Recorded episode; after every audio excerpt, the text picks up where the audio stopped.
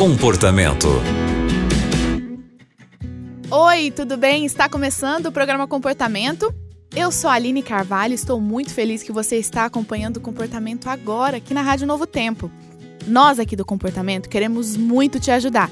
Por isso, você pode escrever pra gente a sua história, contar o seu problema, alguma coisa aí na sua vida que não parece ter solução? É só mandar um e-mail para comportamento@novotempo.com, porque aqui no comportamento nós temos profissionais que podem te ajudar, pastores, terapeutas, conselheiros. Eu tenho certeza que a gente pode trazer uma nova ideia, talvez uma nova sugestão para o seu problema. E hoje quem está aqui com a gente é a Thaís Souza. Ela é psicóloga. Thaís, a história de hoje é de uma mãe. Ela conta que é casada há sete anos mas do primeiro casamento dela, ela tinha um filho. E ela percebe que o esposo não trata bem o filho dela e parece não gostar dele. E depois que eles tiveram um filho juntos, é que ela percebe que as coisas pioraram. Thaís, às vezes ela pensa em se separar. E agora ela escreveu pra gente pedindo a nossa ajuda. Qual conselho você teria para essa nossa ouvinte, Thaís? Bom, difícil essa situação, né? Porque são dois relacionamentos envolvidos, né? O relacionamento de casamento e o relacionamento com um filho que não é desse casamento, mas que está vivendo com vocês, né? Então, realmente é, não é incomum, infelizmente, termos dificuldades de relacionamento nesse sentido.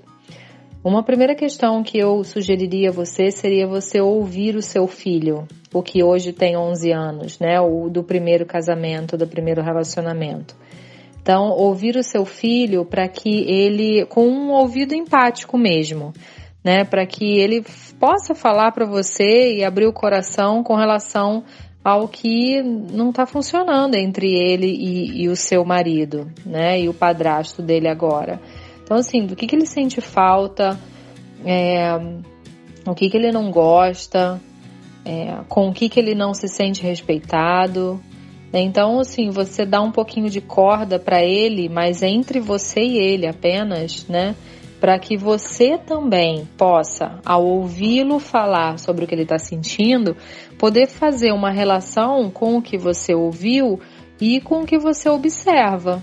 Né? O que, que você observa do relacionamento do seu marido com ele?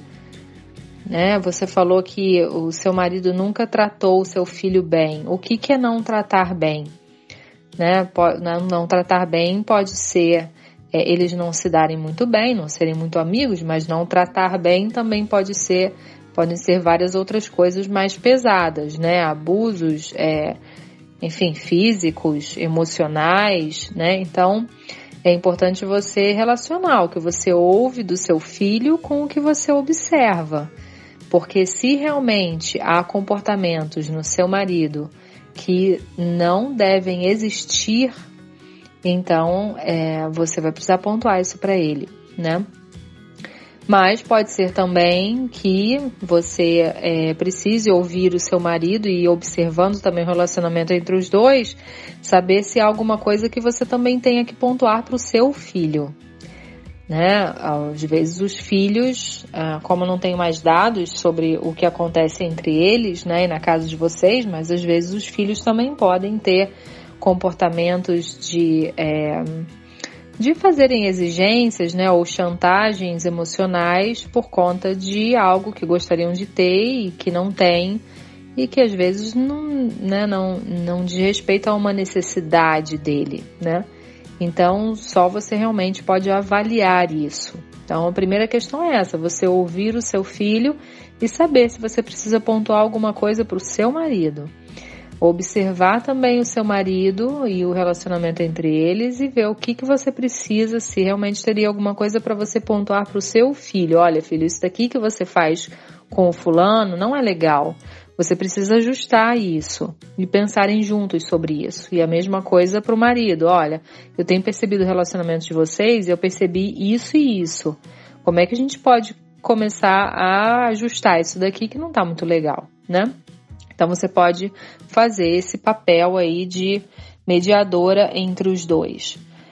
Agora, uma outra questão é vocês dois, né? Você fala que vocês não estão bem, que vocês é, pensam, você pensa né, em, em, se separar e tal. Então, assim, é, entre, apesar do, do, da dificuldade entre ele e seu filho, tem vocês dois. Como é que vocês dois estão? Quais são as dificuldades de vocês? Vocês já conversaram sobre isso? Vocês já tentaram mudanças? Né? Isso é importante de ser feito antes de desistir de um casamento. E também não só pensar no que é difícil entre vocês, mas também no que funciona. O que, que funciona bem entre vocês? O que que, né, no que que vocês é, se unem? No que que vocês o que, que vocês gostam de fazer juntos, o que, que dá certo entre vocês, né? Porque isso também pode ser um ponto de apoio para que você, ao pensar, poxa, tantas coisas dá certo entre nós, então é, não é de tudo ruim e isso pode servir de amparo para que você aguente um pouco até que as outras coisas se ajustem ou mudem, né? Então são apenas primeiros pensamentos para você, para te ajudar também a refletir sobre isso e espero te ajudar de alguma forma. Um abraço, até o próximo programa Comportamento. Muito obrigada, Thaís, pelo seu aconselhamento.